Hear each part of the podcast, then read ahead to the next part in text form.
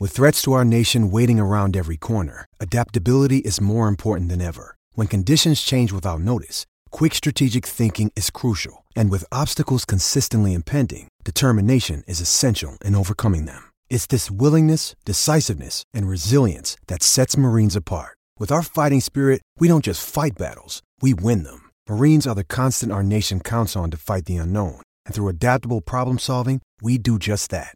Learn more at marines.com. Mother's Day is around the corner. Find the perfect gift for the mom in your life with a stunning piece of jewelry from Blue Nile. From timeless pearls to dazzling gemstones, Blue Nile has something she'll adore. Need it fast? Most items can ship overnight. Plus, enjoy guaranteed free shipping and returns. Don't miss our special Mother's Day deals. Save big on the season's most beautiful trends. For a limited time, get up to 50% off by going to Bluenile.com.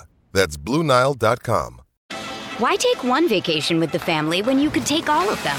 With Royal Caribbean, you don't just go to the beach. You visit a private island and race down the tallest water slide in North America. You don't just go for a road trip. You ATV and zip line through the jungle. You don't just go somewhere new. You rappel down waterfalls and discover ancient temples. Because this isn't just any vacation, this is all the vacations. Come seek the Royal Caribbean. Ships Registry Bahamas. It's time to play like a Jet with your host, Scott Mason. Play like a Jet. What does that mean? I made it clear that my intention was to play, and my intention was to play for the New York Jets. Rodgers going for it all, looking to bring it open. He's got it! Let's go! Touchdown! Rodgers snaps it quick, scrambles to his right, pumps and runs. Aaron Rodgers is inside the pylon. Allen has time. Intercepted! Sauce Gardner's got it. Breaking away. Garrett Wilson. Wilson a big play downfield. Allen tripped up. He could not get past Jermaine Johnson. Oh, look at the speed of Breece Hall. He's done it again. Breece Lightning. 62 yards for the touchdown. And he's sacked again by Quinnen Williams. What a beast, number 95 for the Jets. Listen. Thank you. This is Play Like a Jet. My name is Scott Mason. You can follow me on Twitter at Play Like a Jet One. And it's time for the weekend mailbag. So for that, we bring in our friend, who's the editor over at JetNation.com, Mr. Glenn Naughton. Glenn, welcome back to the show, sir. Thank you, as always. Good time, and uh, hopefully, uh, hopefully, plenty of good questions rolling in here in the in the coming minutes. Always good questions coming in in the mailbag, and we will start with Muzzled. He asks. What kind of trade compensation would be needed for the Jets to move Bryce Huff? And now we know, of course, Glenn, I talked about it on the show with you over a month ago that the Jets had gotten phone calls about Bryce Huff.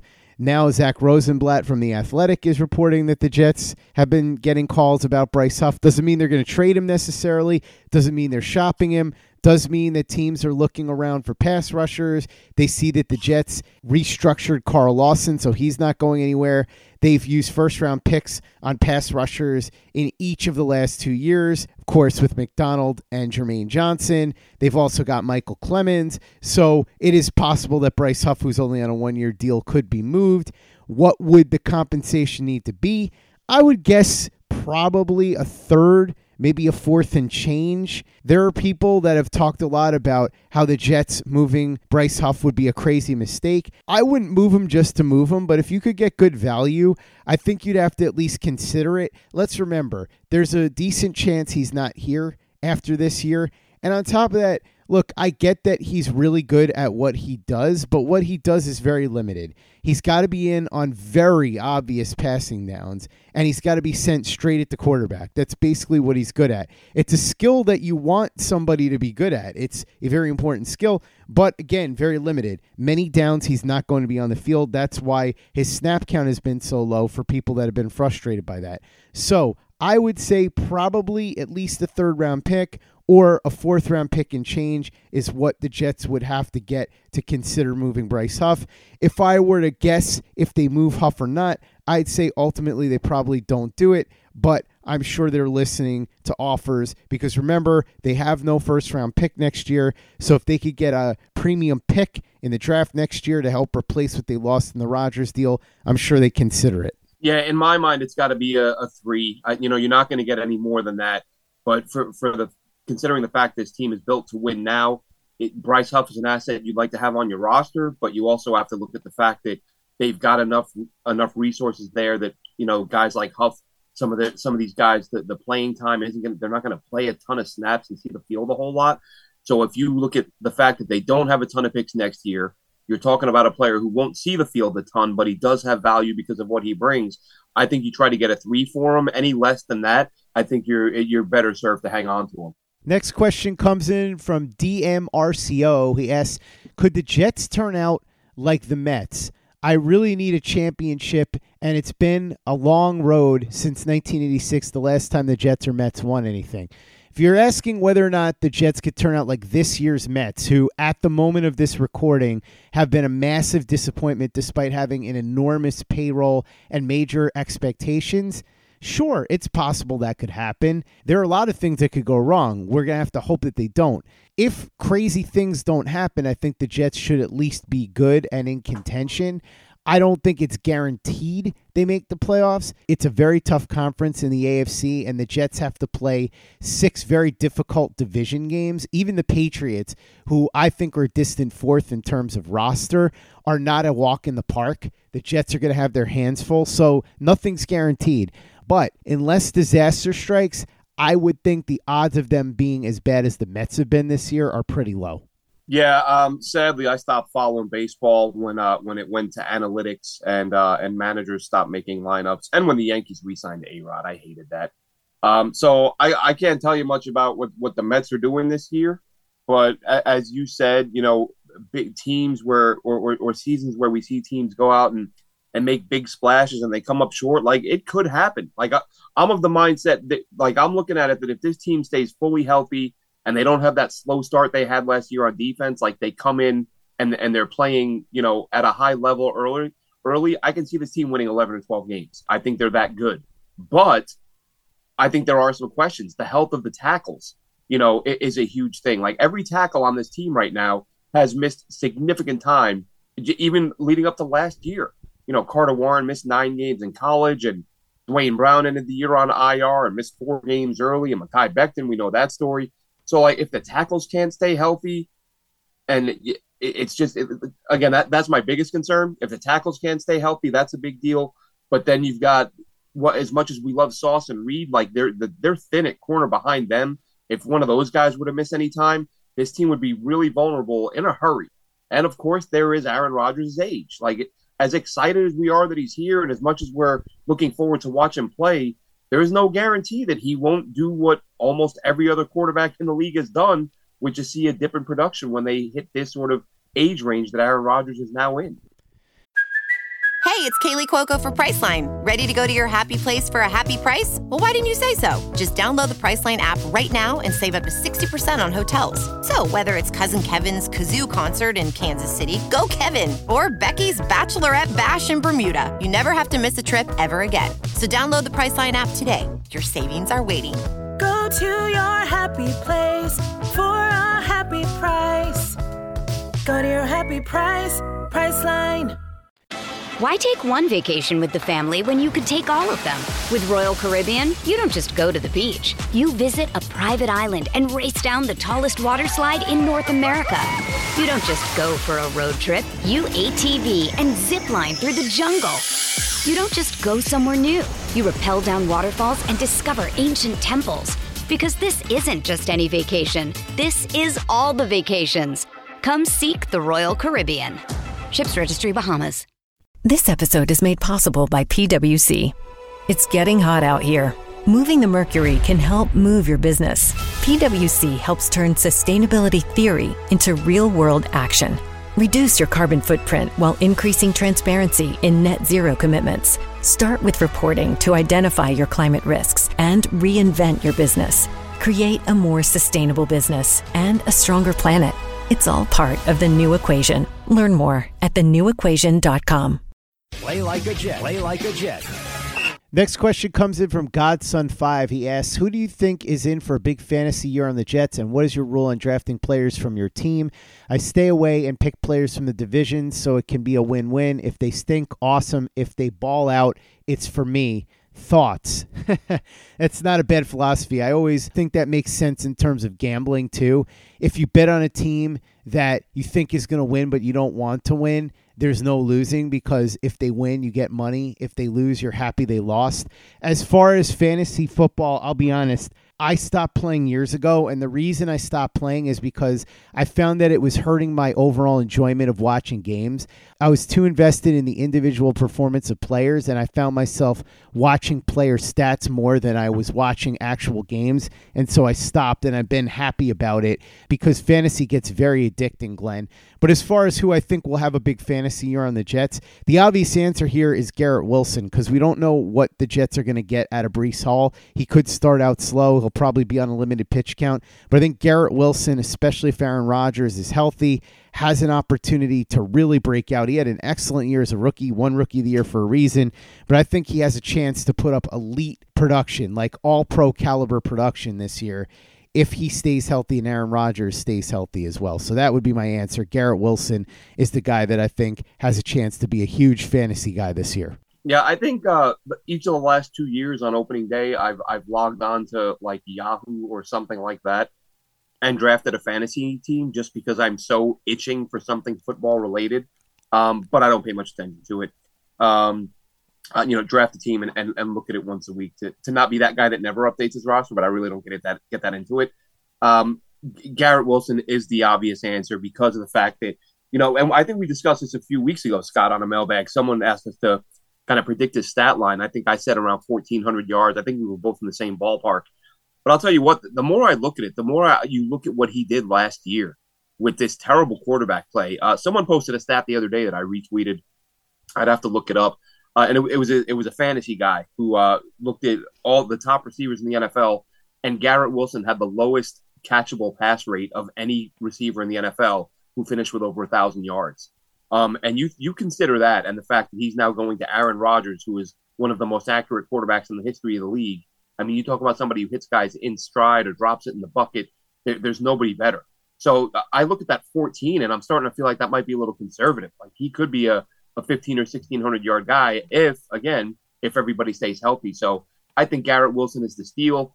Um, I never liked. I, I, would never draft guys on other teams. I, couldn't stand when I when I wasn't a fantasy football. It would drive me nuts to have to root for someone on the Patriots to do well. So I completely stay away from guys who uh, on teams that I can't stand.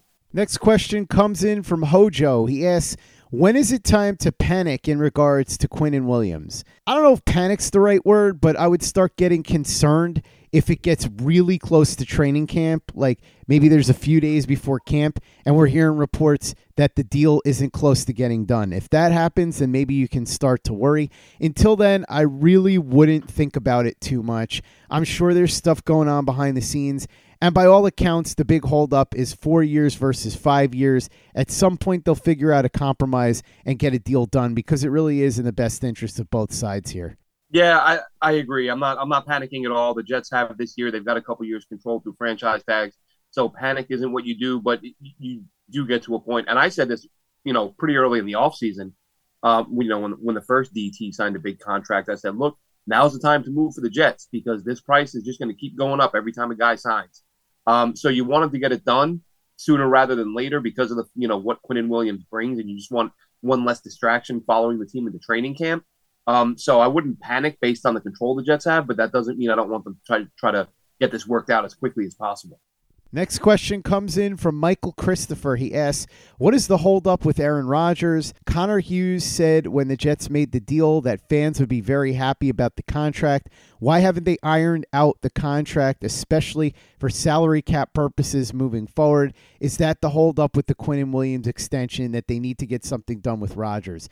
I don't think that that's what's going on. I think they just haven't figured out what to do with that contract yet, and they've been working on other things honestly, Glenn, I've said this before. As much as everybody's happy to have Rodgers here, and certainly that includes you and I, it seems like their entire plan was get Rodgers and figure it out later, which is kind of crazy because there was about a two month period where they knew they were getting Rodgers. They knew it was a matter of time before they got a deal done. They knew nobody else was interested and it was going to have to be them. They knew Rodgers wanted to come and play for the Jets. And so you would think that while Douglas was having the standoff with Gutekunst over draft compensation, that he would have had salary cap guys working on the particulars of how to redo this Aaron Rodgers deal. And yet here we sit. It's already the end of June and nothing has happened with that contract. Very bizarre. It really is. And Scott, if you remember uh, when you came on our show, uh, you know, a month or so ago, and we discussed this, uh, you know, yourself and me and Dylan Terman, um, we put that on our forum, the Jet Nation. And uh, listen, there are some fans who were so high on the Aaron Rodgers acquisition that they refused to have anything questioned. And there was a lot of a lot of pushback. There was a lot of you guys are just being negative. Obviously, the deal is already done, and they're just waiting to announce it just waiting for Aaron to sign it. Like people are telling themselves whatever they have to to get themselves to, to believe that everything that's happening right now is part of the plan because you know they don't want anything questioned. But listen, Connor Hughes, as as uh, as you said, and, and we've talked about, I I actually looked that tweet up a couple of weeks ago, trying to remember specifically what he said. Um, Connor Hughes said fans are going to love it, and you're going to see it. Uh, you know, details of the contract are going to be made public once the trade is completed. Well, it's been a little while, and we still have no details on the deal. I think they are still trying to figure it out. Um, as you've said, as you know, I've said, and not not many people, but a few of us have pointed out that this was one of the worst contracts that any team has ever handed out. So when you take a contract like that on, you have to find a way to make it work. Um, one interesting thing, I this actually was slipped was in an article again, Connor Hughes, and we'll see. Time will tell if he's right. But he implied in an article the other day without giving any any specifics on the contract that he expects the new deal that Roger signs to be a three year deal, and the Jets are expecting him to be around for three years. Um, I don't know if Connor is guessing um, and just throwing that out there, but obviously this is going to be a multi year deal with a lot of void years to avoid having any forty or fifty million dollar cap hit years. But what it's going to mean is you're probably going to see some fifteen to twenty million cap hit years after Aaron Rodgers leaves. Yeah, the contract, whether or not it's spread out for three years, is something that the Jets are going to have to figure out salary cap wise because remember, even though they could give him a contract for one year, two years, three years, eight years, it doesn't matter. Ultimately, Rodgers could decide to retire at any time. He made that mm-hmm. clear at the press conference. He did say that he views it as a commitment and he doesn't want it to be a one and done. But he is 40 years old, and he said he'll take it year by year. He'll start with 2023 and see how he feels. Look, even if his intention is to play beyond one year, he's 40 years old. He has no idea how his body's going to react, how he's going to feel, if he's going to quickly go downhill or something like that. We all hope that doesn't happen, but it's certainly possible. So the contract is such that however many years it winds up being for, the Jets are going to have to be careful how they structure it. And remember, Scott, if you go back to the when Aaron Rodgers was talking on the McAfee show, he talked about when he was making his decision on whether or not to come back. He, he said I had to put myself through some workouts and beat myself up a little bit and see if I could, you know, take the beating that it's going to take to to play another season, I would imagine that's going to be a type of evaluation he's going to put himself through every year. And as you just said, he, whatever his intentions may be, if he takes a beating this season and in the offseason does some workouts and says, you know what, I just don't think I have it anymore. I'm not going to get those those second and third years I was planning on playing. Michael Christopher also asked, would you be in favor of an NFL draft lottery with all teams that don't make the playoffs getting a chance at the number one pick and they can move up to eliminate tanking, in which the Jags definitely did a couple of years ago for Trevor Lawrence? They started third stringers to get Lawrence. You think it will be talked about after this year? There have been talks about it. I don't think it's going to happen, and I don't want it to happen. I don't like the NBA draft lottery. As a Nets fan years ago, the team went 12 and 70 and wound up getting the third pick in the draft, and it drove me bonkers. Nets weren't tanking on purpose, they were just bad. And so instead of getting that number one pick, which is that light at the end of the tunnel, the pot of gold at the end of the rainbow, instead I had to watch them get the third pick. They got Derrick Favors, who a couple years later ended up getting traded anyway in a deal for Deron Williams. But it breaks your heart when your team is that bad and they don't even get to cash in on the number one overall pick. I know there's the occasional situation like the Jaguars where they're tanking, but you don't really see a lot of the quote unquote tanking in the NFL. You might see a team like, say, the Jets a couple of years ago where it was very clear it was more or less one of those years where they were going through the motions 2017 and we're going to be looking for a quarterback the following year. But they still wound up with the sixth overall pick because they won some games. It's not like they were laying down and not trying to win games. I don't like how it works in the NBA with the draft lottery, and I would prefer that they keep that out of football personally. Yeah, I agree, uh, and for that for that exact reason. I mean, I get the team's tank, but sometimes you are just bad, and the last thing you know a fan base is going to want to tolerate is, is having a, a, two or three win season just because you stink, and then you end up with a seventh or eighth pick because there's a lottery. Um, I get that it would probably be rare, but just having that possibility, um, I'm not a fan of it at all. Next question comes in from Say My Name. If he asks, if you guys were wrestlers, what style wrestler would you be? Something in me is hoping that one of you says Rob Van Dam style high flyer. Shout out, by the way, to Dominic D'Angelo, who was just on the show and is Rob Van Dam's podcast co host. So, Dominic, if you're listening, I wish I could do what Rob Van Dam does. There's no way I could. I would end up breaking all the bones in my body.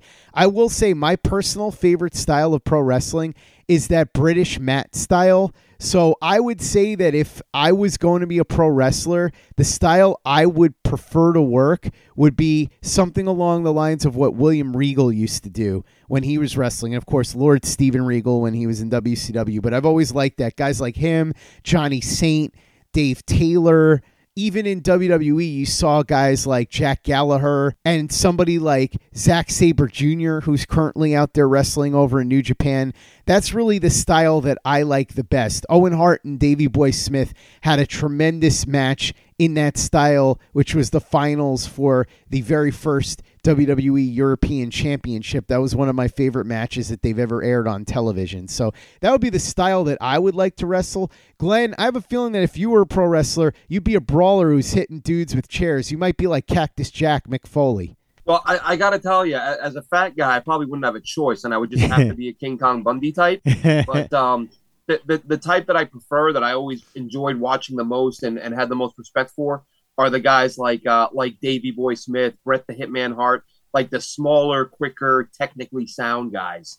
Um, they're just, to me, it's like sort of another skill level when you do it the way they do. So if if if I was able, that's the type of style I'd want to be. But you know, reality and gravity and these things, they say King Kong Bundy. That's going to wrap up part one of the mailbag. Thanks so much to Glenn Naughton, the editor of JetNation.com, for joining me. We'll be back with part two tomorrow. In the meantime, check out everything Glenn's doing at JetNation.com and listen to Jet Nation Radio with Glenn and Dylan Terriman. Check out everything we've got going on over at PlayLikeAJet.com and the Play Like a Jet YouTube channel. We've got some awesome All 22 film breakdowns on our channel, so watch them and subscribe to our channel if you haven't already. YouTube.com slash Play Like a Jet. Visit our store, teepublic.com. That's T-E-E-public.com. We've got the John Frank Lemires, Quinnen Williams, Bless You, Thank You shirt, the Play Like a Jet logo shirt, caps, mugs, hoodies. It's all there. teepublic.com. That's T-E-E-public.com and be sure to give us a five star review for the podcast on iTunes if you haven't done that already. Easy way to help out the show if you like what we're doing. Doesn't take you much time, doesn't cost you any money, but it goes a long way to help us out. So if you could go ahead and do that for us, we'd be quite grateful. And for the latest and greatest in New York Jets podcasts and content, you know where to go. That's Play Like a Jet Digital and PlayLikeAJet.com. Our kids have said to us since we moved to Minnesota, we are far more active than we've ever been anywhere else we've ever lived. Moving to Minnesota opened up a lot of doors for us. Just this overall sense of community, of values that, you know, Minnesotans have. It's a real accepting, and loving community, especially with two young kids. See why CNBC ranks Minnesota number four best state to live and work. A great place to work, an even better place to live. ExploreMinnesota.com slash live. Our kids have said to us since we moved to Minnesota, we are far more active than we've ever been anywhere else we've ever lived. Moving to Minnesota opened up a lot of doors for us. Just this overall sense of community, the values that, you know, Minnesotans have. It's a real accepting, loving community, especially with two young kids. See why CNBC ranks Minnesota number four best state to live and work. A great place to work, an even better place to live. ExploreMinnesota.com slash live. Our kids have said to us since we moved to Minnesota, we are far more active than we've ever been anywhere else we've ever lived. Moving to Minnesota opened up a lot of doors for us. Just this overall sense of community, of values that, you know, Minnesotans have. It's a real accepting, loving community, especially with two young kids. See why CNBC ranks Minnesota number four best state to live and work. A great place to work, an even better place to live. ExploreMinnesota.com slash live.